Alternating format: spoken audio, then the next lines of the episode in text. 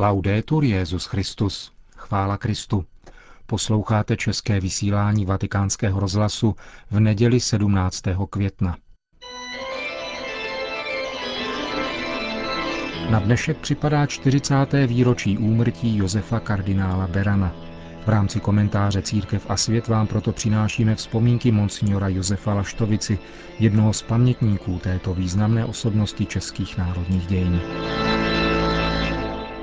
Kdy jste se setkal s arcibiskupem Beranem vůbec poprvé? První moje setkání s panem arcibiskupem Beranem nebylo až v exilu, ale už v létě 1947, kdy jsme se zúčastnili jako medici a mladí lékaři, duchovní cvičení to nám dával otec, taky už ní boží služebník, Jan Evangelista Urban. A bylo to revoluční, protože jsme tam byli chlapci a děvčata pohromadě na ty přednášky. A k tomu dal souhlas přímo pan arcibiskup Beran. Když se skončilo po třech tak pan arcibiskup přišel mezi nás tam, přijel z Prahy a měl tam krásnou přednášku spolupráce kněze a lékaře. Já jsem to bral tenkrát jako mladý medic, nikdy jsem nevěděl, že mi to bude sloužit také jednou jako jezdíše, až ve exilu mě pán Bůh povolal k kněžství.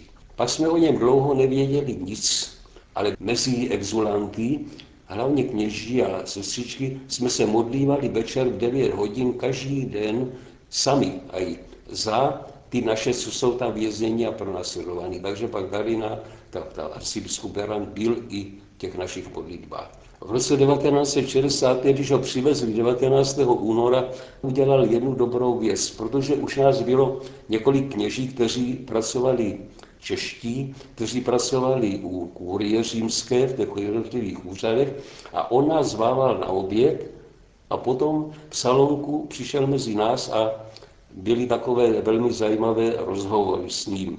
On chtěl, abychom ho informovali o situaci, kde pracujeme, co se děje v církvi svaté.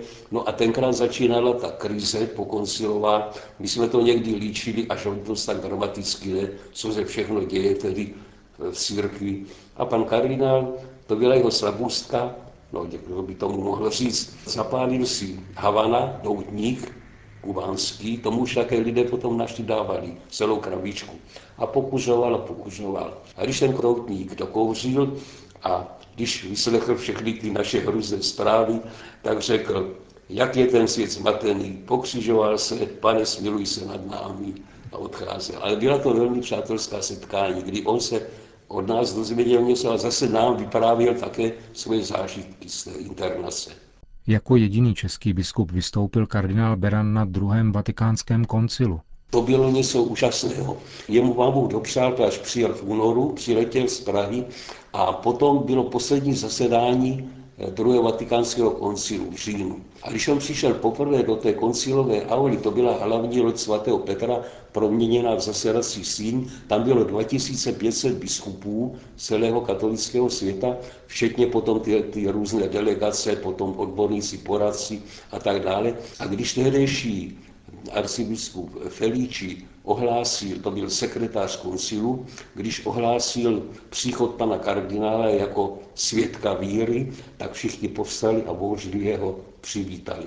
A on tom potom pronesl tu slavnou řeč za svobodu svědomí. To bylo také velmi, velmi pozitivně přijato a některé myšlenky vlastně, které on tam řekl, se dostaly do toho koncilového dokumentu o svobodě svědomí. Takže i tam má pan kardinál už potom zásluhu. Jaké byly nejvýznamnější rysy jeho osobnosti?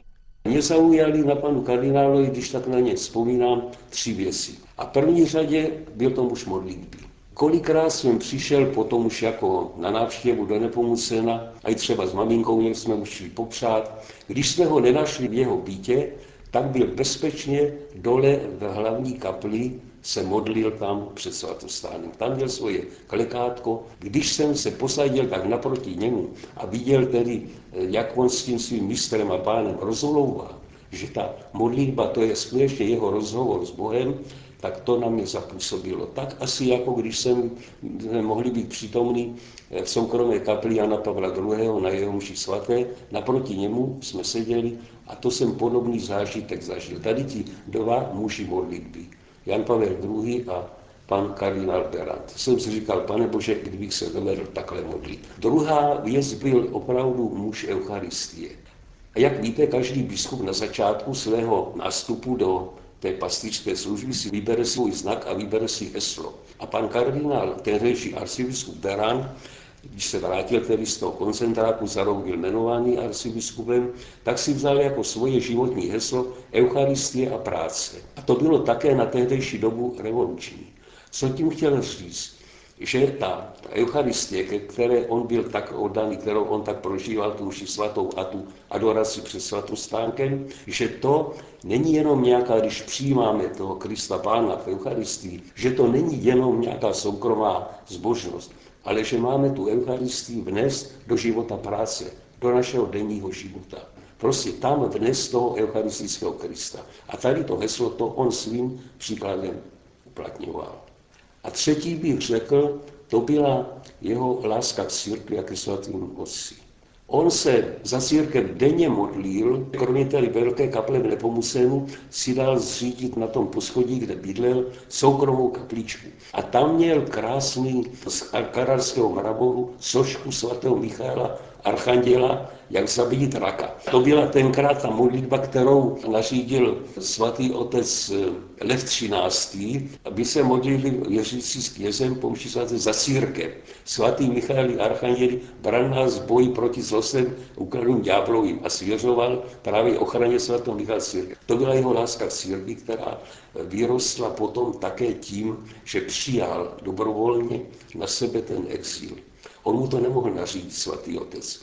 To bylo jeho přání, aby se uprázdnil 15 roků osiřelý svatovojtěžský stolec, aby tam mohl přijít po něm potom pan biskup a pan kardinál Tomášek. I svatý otec to oceňoval, Pavel VI., protože to bylo opravdu jeho životní kříž, který on z lásky tedy k církvi a ke svatému osi, který on přijal, ten římský exil. A jaké byly okolnosti jeho odchodu na věčnost? To, jak si ho svatý otec Pavel VI. vážil, bylo také známkou. Oni ho informovali, telefonovali, že pan kardinál umírá. Bylo to právě 17. května dopoledne. On byl ještě předtím, odpoledne byla ke cti svatého Jana Nepomuckého, byly litanie našim patronům v kapli a takové bohoslužba slova. On se toho zúčastnil ještě s kardinálem Otaviánem. Potom byla taková menší akademie setkání s nimi v tom salonu Nepomucena. To bylo naposledy, když jsme ho viděli a druhý den tedy eh, odešel na věčnost. A byl to, můžeme říct, opravdu Eh, den, jak říkali ti první křesťané, dies natalis, ten narození pro věčnost. A svatý otec právě tam byl u něho na audienci nějaký diplomat, on to nemohl přerušit, říkal, jak mě skončím, co nejdřív okamžitě přijedu, jenomže přijel asi tři minuty po smrti pana kardinála, což ho velmi dojalo. Přijímal ho dole u vrátnice otec kardinál Špidlík a řekl mu tedy, že pan kardinál už vydechl, ale on přesto tedy šel nahoru, políbilo a dal mu ještě své požehnání a tam ještě pak promluvil těm přítomným. A také on osobně rozhodl, když nemohl být pochovaný, ani po smrti mu nedovolili moci páni, aby se vrátil do své vlasti, tak byl pochovaný na čestném místě v kryptách tedy baziliky svatého Petra mezi papeži a co nejblíž hrobu svatého Petra. A to rozhodl sám Pavel VI z vděčnosti za tu oběť, kterou on přijal. Jeho láska k církvi a jeho láska ke svatým osi, to je opravdu, opravdu vzor.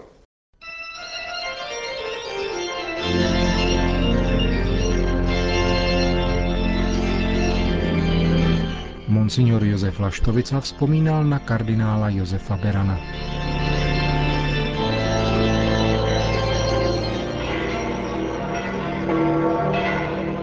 Několik tisíc lidí si dnes na náměstí svatého Petra přišlo vyslechnout promluvu Benedikta XVI. před modlitbou Regina Celi.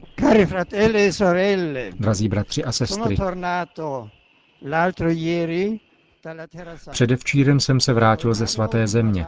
Mám v úmyslu pohovořit o této pouti obsáhlej následující středu během generální audience. Nyní bych chtěl především poděkovat pánu za to, že mi umožnil tuto tak důležitou apoštolskou cestu uskutečnit.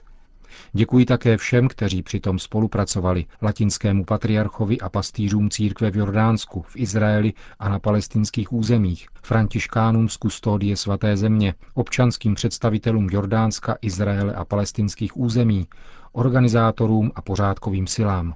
Děkuji kněžím, zasvěceným osobám a věřícím, kteří mne tak vřele přijali a těm, kteří mne doprovázeli a podporovali svojí modlitbou. Z celého srdce děkuji všem. Tato pouť na posvátná místa byla také pastorační návštěvou věřících, kteří tam žijí, službou jednotě křesťanů, dialogu s židy a muslimy a míru. To vše ve jménu Boha, onoho Boha, který povolal Abraháma, aby z něho učinil veliký národ, poslal Mojžíše osvobodit izraelské syny z otroctví a dovést je do zaslíbené země. Tato země, symbol lásky Boha k jeho lidu a k celému lidstvu, je symbolem svobody a pokoje, které chce Bůh pro všechny své děti. Minulé i dnešní dějiny však ukazují, že právě tato země se stala také symbolem opaku, to je rozdělení a nekončících konfliktů mezi bratry. Jak je to možné? Je správné, dovolíme-li této otázce, aby interpelovala naše srdce, ačkoliv víme, že tajemný plán Boha počítá s touto zemí, kam, jak píše svatý Jan, on poslal svého syna jako smírnou oběť za naše hříchy. Svatá země je jakýmsi pátým evangeliem, protože zde můžeme vidět, ba dotknout se reality dějin, které uskutečnil Bůh spolu s lidmi, počínaje místy Abrahamova života až k místům Ježíšova života, od vtělení po prázdný hrob, jež je znamením jeho vzkříšení. Sì, Dio è entrato in questa terra. Ano, Bůh vstoupil na tuto zem a spolu s námi na tomto světě jednal. A můžeme říct ještě více, Svatou zemi lze pro samotné její dějiny považovat za jakýsi mikrokosmos, který v sobě zhrnuje namáhavou cestu Boha s lidstvem, cestu, která vedle hříchu zahrnuje také kříž, ale v hojnosti lásky Boží také hojnost radosti Ducha Svatého. Skříšení již začalo a je to cesta z údolí našeho trápení vstříc království Božímu, království, které není z tohoto světa, ale žije v tomto světě a má jej prostoupit svou silou spravedlnosti a pokoje. Dějiny spásy začínají vyvolením jednoho člověka a jednoho lidu Izraele, ale jejich cílem je univerzalita, spása všech národů. Dějiny spásy jsou neustále poznamenány tímto propojením výjimečného a univerzálního. Toto propojení vidíme v dnešním čtení, kde svatý Petr v domě Kornéliově vidí, že Bůh nikomu nestraní, ale v každém národě žije mu milý ten, kdo se ho bojí a dělá, co je správné. Kdo se bojí Boha a dělá, co je správné. Toto si osvojit a otevírat tak svět Božímu království je ten nejhlubší smysl každého mezináboženského dialogu. Nemohu skončit tuto mariánskou modlitbu, aniž bych obrátil svou mysl ke Sri Lance a ujistil o svých citech a duchovní blízkosti tamnější civilní obyvatelstvo, které se nachází na území bojů na severu země. Jde o tisíce dětí, žen, starých lidí, kterým válka odněla léta života i naději. Chtěl bych v této souvislosti znovu naléhavě vyzvat bojující strany, aby umožnili jejich evakuaci a připojují svůj hlas k Radě bezpečnosti OSN, která před několika dny požadovala záruky za jejich bezpečnost. Kromě toho vybízím humanitární instituce, včetně těch katolických, aby neponechali nevyužitu žádnou příležitost přispěchat na pomoc uprchlíkům potravinami a zdravotní péčí. Svěřuji onu drahou zemi mateřské ochraně Pany Marie z Madhu, milované a ctěné všemi obyvateli Srí Lanky, a pozvedám svou modlitbu k pánu, aby uspíšil den smíření a pokoje. Na závěr pak svatý otec udělil své apoštolské požehnání. Sit nomen Domini benedictum, ex hoc nunc et usque in seculum, adiutorium nostrum in nomine Domini, qui feci celum et terram, benedicat vos omnipotens Deus, Pater et Filius et Spiritus Sanctus. Amen. A tím končíme české vysílání vatikánského rozhlasu. Chvála Kristu, laudetur Jezus Christus.